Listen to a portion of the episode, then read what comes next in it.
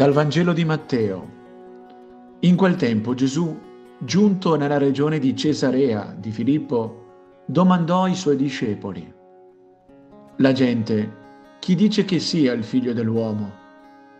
Risposero, alcuni dicono Giovanni il Battista, altri Elia, altri Geremia o qualcuno dei profeti. Disse loro, ma voi, chi dite che io sia? Rispose Simon Pietro, Tu sei il Cristo, il figlio del Dio vivente. E Gesù gli disse, Beato sei tu Simone, figlio di Giona, perché né carne né sangue te lo hanno rivelato, ma il Padre mio che è nei cieli. E io a te dico, tu sei Pietro, e su questa pietra edificherò la mia chiesa, e le potenze degli inferi non prevarranno su di essa. A te darò le chiavi del regno dei cieli. Tutto ciò che legherai sulla terra sarà legato nei cieli, e tutto ciò che scioglierai sulla terra sarà sciolto nei cieli.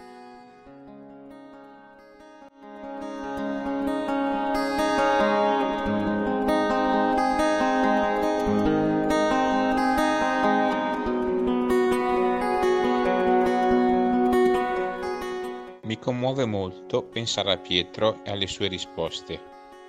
Pietro mosso da un amore tutto umano e passione per il suo Signore, e Pietro talmente tanto umano da farsela addosso dalla paura e abbandonare un amico nel momento di maggior bisogno. Pietro, uomo sincero in grado di piangere sulle sue miserie e di chiedere perdono.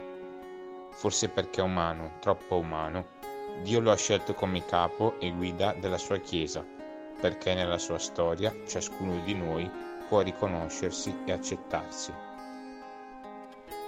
Gesù lo chiama Beato, perché lo Spirito glielo ha rivelato. Beato, cioè raggiunto da una felicità piena che nessuna esaltazione e nessun lutto possono portargli via.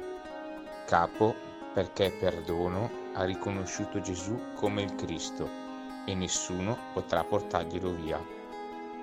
Penso allora a tutte le qualità, gli interessi, le consapevolezze che ho nella vita di fede che mi sono state donate e gioisco per questi doni che ci sono e ci saranno a prescindere dal mio merito. Stasera su un quaderno scrivo tre aspetti della mia vita di fede che riconosco come dono e ringrazio Dio per questo.